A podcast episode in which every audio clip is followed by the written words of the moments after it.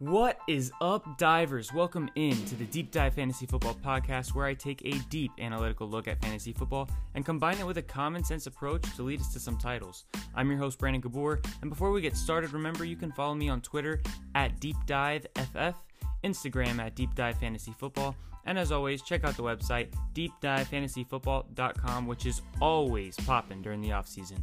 With that being said, let's get to the content. What's up, divers? Welcome into another episode of Deep Dive Fantasy Football. Today we are going over my team, so I'm very excited to do so. The Super Bowl champion Tampa Bay Buccaneers.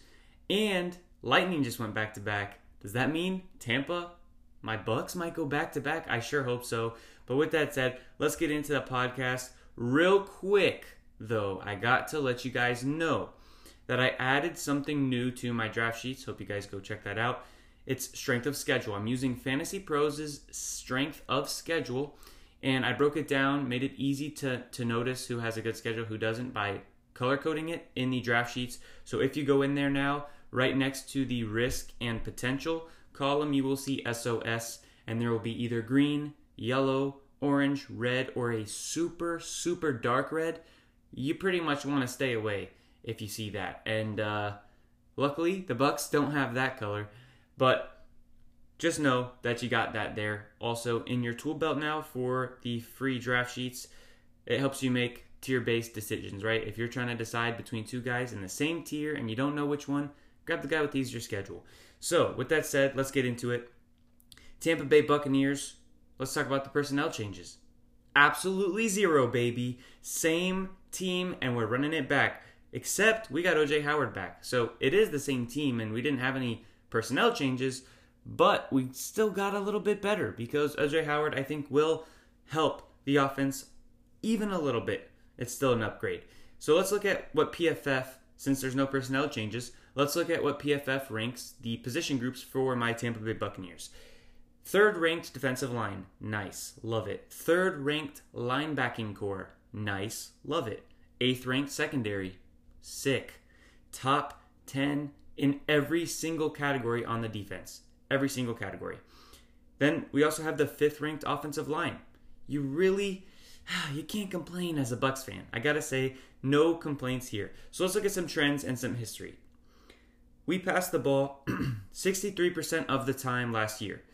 Now, obviously that means we ran the ball 37% of the time. I think that might come down a little bit. Brady he passed two and a half times less per game in the playoffs. The Bucks likely want to run it a bit more this year than they did last year. So I'm going to set that split as 61% pass, 39% run. Expect a similar total plays per game. Our defense is still going to be really good. Our offense is going to be still really good. There's not any big personnel changes as we've mentioned, so I'm kind of just rolling with the total plays from last year, except obviously extending it for a 17th game. So that would be 1,057 total plays. With a 61% pass rate, that's 643 passes, 414 runs. So when we look at Tom Brady, we have to realize something.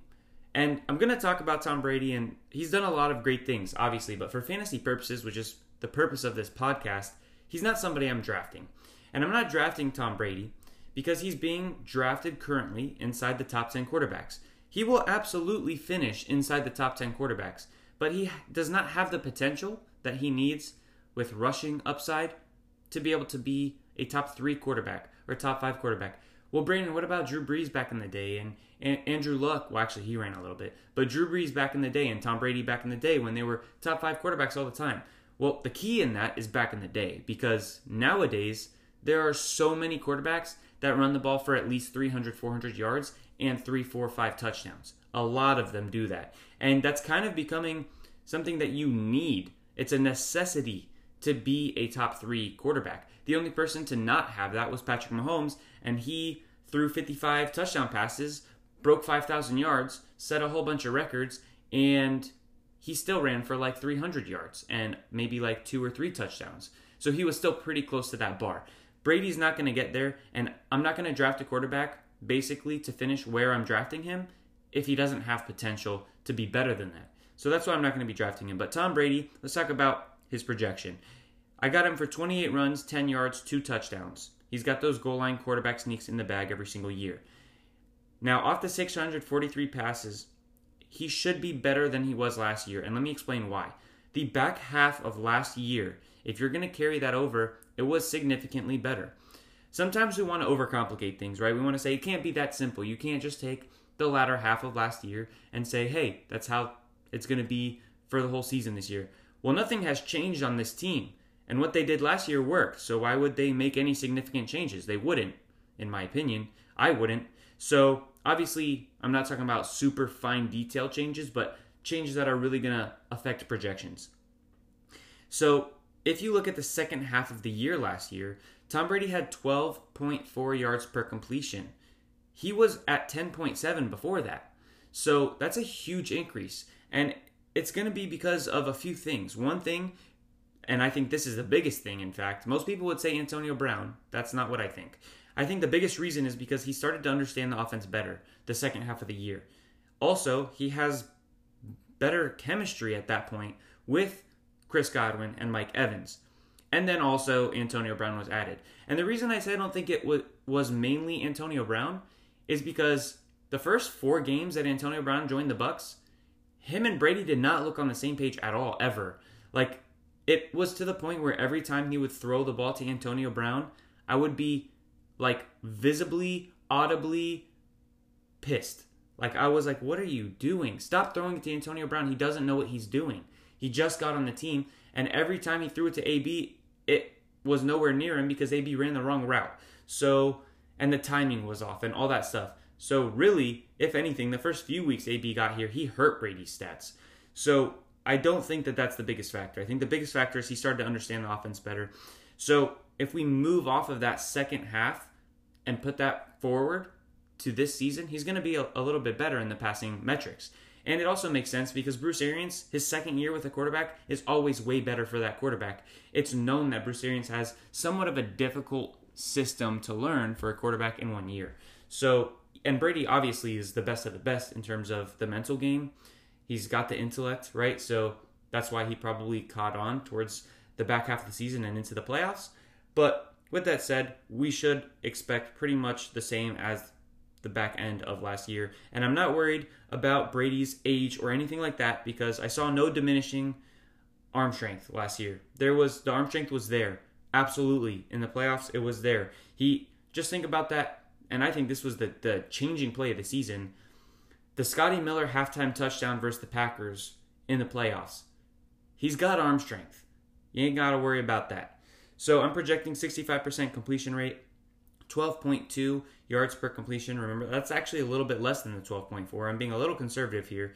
And 6.5 touchdown rate.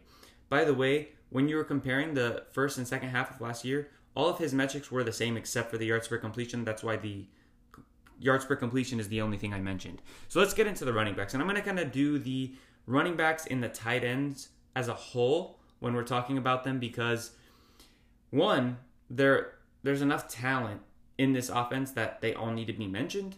And two, because it, it makes it easier because because I'm not trying to break down each person individually. That's like eight nine people that could possibly be fantasy relevant for the Bucks. So we're not going to do that. So let's look at the running backs first off. It's obviously Ronald Jones and Leonard Fournette, but also now Giovani Bernard.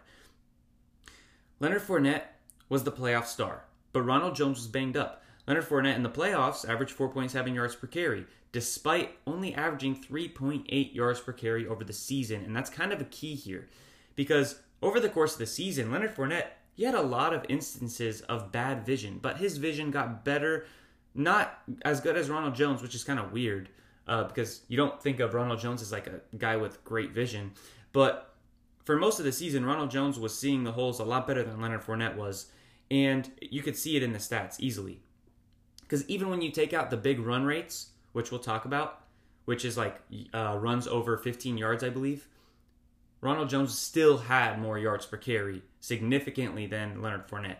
So, and that's something called true yards per carry. So, with that said, let's continue on Leonard Fournette. Not going to compare him to Rojo too much yet. He gave he gave us a, a great run in the playoffs, and I think that's what's going to drive him forward in the beginning of the season as the RB1. But it's not going to be to a ridiculous extent. You're not going to draft Leonard Fournette and play him confidently as an RB2 every week. It's not that's not how it's going to work. It's going to be a flex play and he's going to be all right, but at some point in the season it's going to flip. Ronald Jones at some point in the season, he's the better runner and now that receiving, which by the way neither of them are very good at. Now that that's out of the realm of possibility for both of these running backs with Giovani Bernard added, who's by far a better receiver in every way. Now it's just about who's a better runner, pretty much, and a better blocker. And I wouldn't say Leonard Fournette's so much better of a pass blocker than Ronald Jones. So I think the better runner is going to see the field a little bit more. It's always going to be close to a 50 50 split. But Ronald Jones, probably by like week six, seven, will become the main running back taking the carries. So I'm projecting over the course of the season Ronald Jones to have 55% of the carries, right? And that's going to be working off, if we think of the run rate we talked about and the total plays we've talked about, there's going to be 386 runs to the running back position after we take out Brady's. So 55% of the carries for Ronald Jones, that's going to be just about, let's see, that's about 180 carries, just a little bit more than that. So I think both Ronald Jones and Leonard Fournette will be flexible, but because Giovani Bernard is taking away that receiving, I'm not really excited to draft any of these running backs, to be honest. Now, if you're in a super, super deep league and it's PPR, and I'm talking like extra deep, then Giovani Bernard is going to be somebody you can get super cheap and you can play him for seven points a game because he's going to be a miniature version of what James White was in New England. And I say miniature because he's not going to get as many carries as James White did. Plus, he's not going to get as many targets because in New England there was no Mike Evans, Robert Gronkowski, I'm saying as a whole. Obviously, Gronk was there, but Mike Evans, Gronk, Godwin, AB, OJ Howard, they didn't have nearly as many weapons, so that's why James White did get targeted so much. So it's not going to be to that extent, but I do think he'll be a, a consistent floor play that will be okay for you in terms of Giovani Bernard.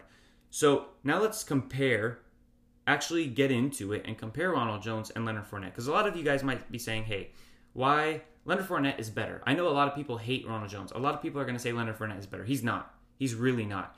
The only reason people think he's better is because of his draft pedigree. That is the only reason. And because of what he did in college. But honestly, Ronald Jones was really good in college too. He just didn't get the same type of volume. But let's compare them. So, true yards per carry, that's taking out the big runs like we talked about. Ronald Jones was ninth in the league among all running backs for true yards per carry. Leonard Fournette obviously in the same situation behind the same offensive line, was 65th. We've got Rojo at 9th and Leonard Fournette at 65th. And that is a regardless of context because they're both on the same team. Now, let's go to big run, or the big run rate. Who breaks off more big runs, right? Ronald Jones was 12th. Leonard Fournette was 38th. Let's talk about evaded, evaded tackles. Ronald Jones was 20th. Leonard Fournette was 50th. And let's even go with juke rate. Ronald Jones was 30th in juke rate. He juked people, made them miss a lot more often than Leonard Fournette, who was 53rd. It's clear to me that Ronald Jones, both by my eyes and my scouting and my opinion, and the statistical like metrics, that Ronald Jones is clearly better. So that's why I would rather have Ronald Jones over Leonard Fournette. He's also actually being drafted a tiny bit later than Leonard Fournette. Just understand that Fournette is probably going to get more carries to start the season because he earned it because he helped us out a lot in the playoffs.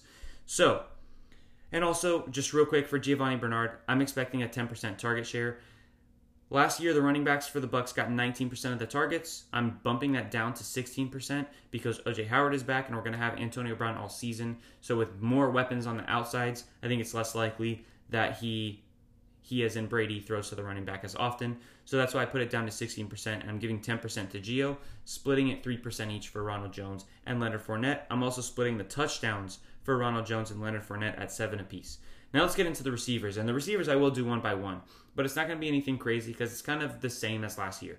Mike Evans, last year with Antonio Brown on the field, got 20% of the targets. I'm projecting 19% this year. I'm projecting similar efficiency and he's the one that I want the most. If ADP was the same for all three Bucks running backs, I would want Mike Evans, or I mean wide receivers. I would want Mike Evans because Mike Evans has a clearly defined role.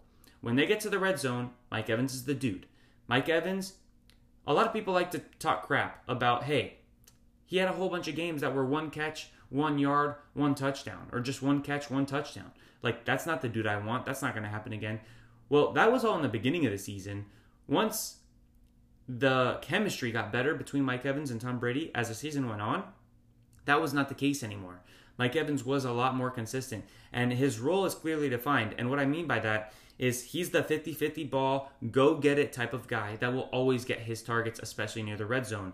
And he has the biggest potential for touchdowns. Chris Godwin and Antonio Brown, they'll get plenty of touchdowns too. And is it possible they have more touchdowns than Evans? Yeah, but it's not nearly as likely.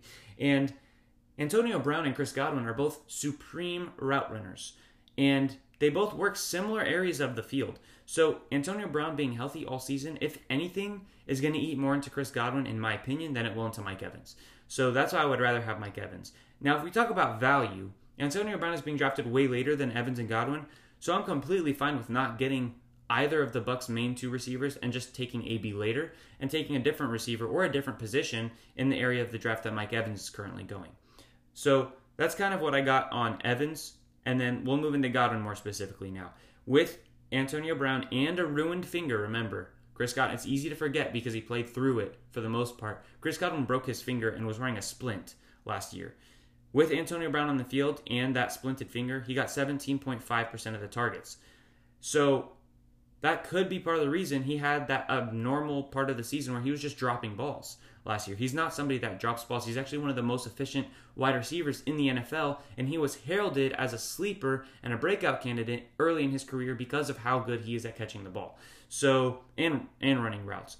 But with that said, I'm going to up his catch rate from 17.5% to 18% because his finger would be better. I'm sure there was a few plays after he started with the drop problem towards the end of the season and in the playoffs that Brady said I'm not going to look towards Godwin or I'm going to look at him for a little bit less amount of time and move to my next read quicker because he was dropping balls. So he probably lost out on a couple targets in that way. That's why I'm upping the catch rate or I mean upping the uh, the target share and I'm also upping the catch rate because like we talked about, his finger was messed up. He should be good to go now. Antonio Brown. He got almost 19% of the targets towards the end of the season. He's probably the number three this year. I'm going to project 17% because we've added a better receiving running back and OJ Howard is back. And I just don't see him out targeting Chris Godwin or Mike Evans. I really don't. Also, Antonio Brown's like 33 now this year or something ridiculous. I didn't even realize how old he was until a couple days ago. But, you know, I'm not worried about the age. Obviously, I just said I would rather take Antonio Brown according to ADP right now than any of the other receivers but I do think he's the clear number three. And I'm projecting 17% target share. Part of the reason why, too, you may be wondering is Antonio Brown was not a priority this offseason. We did not re sign Antonio Brown right away. We signed him to a one year deal, and it took a while to make that decision. So to me, it shows hey, he's probably not going to be one of the key components, one of the one or two targets in the offense. Now let's talk about the tight ends. And I'll just preface this by saying Look, if you're not in a two tight end league, you could skip this part because you should not be drafting either of these tight ends. But Brandon Gronk was great last year. Well, don't forget OJ Howard is back. And I actually had a theory last year, and some of you guys probably remember this.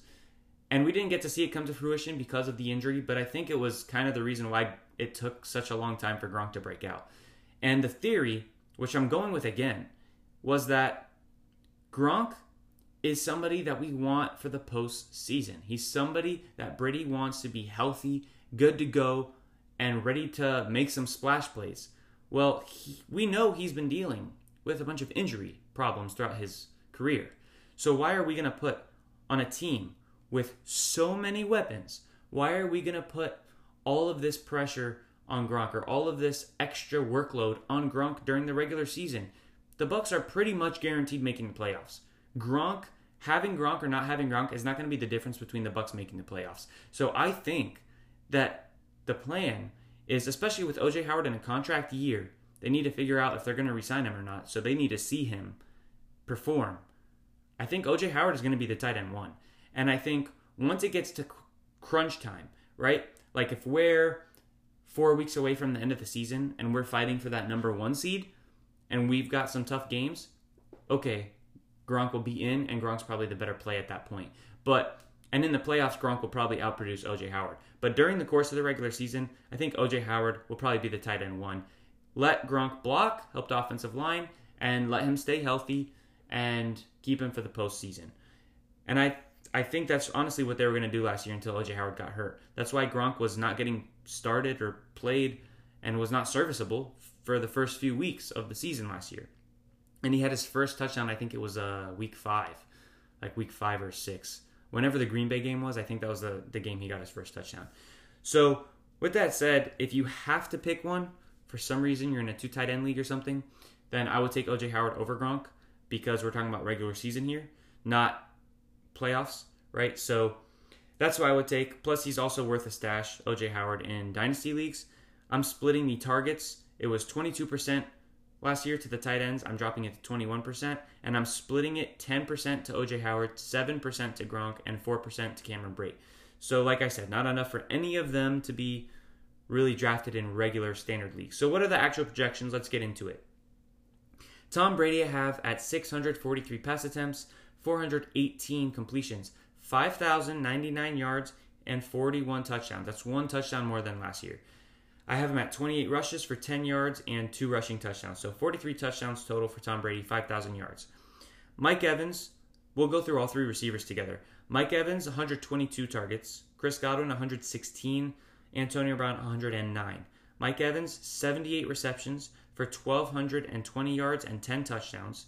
That puts him at 15.3 points per game. He's right between Terry McLaurin and Tyler Lockett in terms of points per game. Chris Godwin, 84 receptions. He's a little bit more efficient than Mike Evans at the catch rate, right? So less targets, more receptions. 1,141 yards, so pretty close in yardage, and eight touchdowns, two touchdowns less. That puts him at 14.5 points per game, right between Chase Claypool and Ja'Marr Chase. Then Antonio Brown, 81 receptions. He's also pretty efficient at the catch rate. 963 yards. He's got a low yards per catch and seven touchdowns.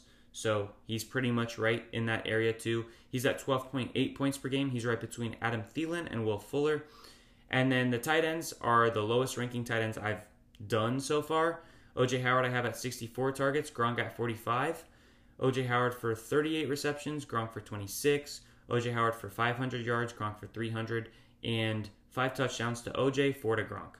And now we'll talk about the running backs. Ronald Jones, I have at 9.1 points per game, 41 targets, 26 receptions. Oh, sorry. Take that back. 19 targets, 14 receptions, 85 yards, 187 carries, 898 rushing yards, and seven touchdowns. So seven touchdowns total and just about a thousand yards total. Leonard Fournette at the same, pretty much receiving 19 targets, 14 receptions, 94 yards, 154 carries, 662 yards, and seven touchdowns. So about 800 total yards for Fournette. So we got a 200 yard difference for Ronald Jones, same amount of touchdowns. Giovani Bernard, I have at 68 targets, 54 receptions. So see, that's why he's going to be a consistent guy for you. 54 receptions. That is, oh man, I put myself in a pickle. What's the math on that? 54 receptions in 17 games. That's like That's like uh, what four a game, four, 40, 28, 68. It's close. It's like three and a half per game. 437 yards for Giovani Bernard and two receiving touchdowns, and then 185 rushing yards. So about 600 yards for Giovani Bernard, but those receptions are going to keep him relevant. Now, with that said, that's uh that's pretty much what I got. Brady, by the way, for points per game was at 22.3, right between Stafford and Herbert. Overall, I think the Bucks wide receivers they're going to be slightly, slightly worse on a points per game basis last year, or I mean this year than they were last year. But that's because they're all going to be playing together the entire season now. And yeah, thanks for tuning in. Thanks for listening to my projections on the Bucks. Be sure to check out the free draft sheets. Please do. Like I said, free. So why not even click it, check it out. And like I said, you could you could change it. You know, you don't have to follow my projections. You can move people around. You can keep my projections there and still move people around in your desired order, or you can physically go change the projections yourself. So check out the free draft sheets. Drop a rating, drop a review, please. Helps me immensely. I've had a couple come in. Thank you guys. I know, you know, a lot of you guys have already either left me a review or you're on Spotify and you can't get a review in. But if you can, if you have an Apple phone or or you know a family member does or something, you could drop a review for me. That's much appreciated. It keeps me motivated, keeps me working hard on these projections. And we're almost done with the projections. I mean, we got like 10, 10 teams left, but I'm not sure if I'm going to do the the five teams that have huge quarterback questions, like make podcasts and do projections for them. Those teams right now are Houston, um, Houston, New Orleans, the 49ers, the Broncos, and the Packers. I'll probably do the Broncos and the Packers, but I don't know if I'm going to project the other three. I'm still going to rank them. They'll still be in the draft sheets. I just won't. I'll have the projections blank until I find enough information, like probably during the preseason, to project those teams. So we might finish the projections a little bit earlier because I'll be missing three teams. And then we can get into the rankings, right? For redraft, I'll do sleepers, I'll do busts, I'll do hot takes, I'll do all that stuff. And I know it's like mainstream stuff, but it's mainstream for a reason. Everybody seems to like it. So that's what we'll be doing after these projections. Thank you guys for tuning in. Have a good one. Peace.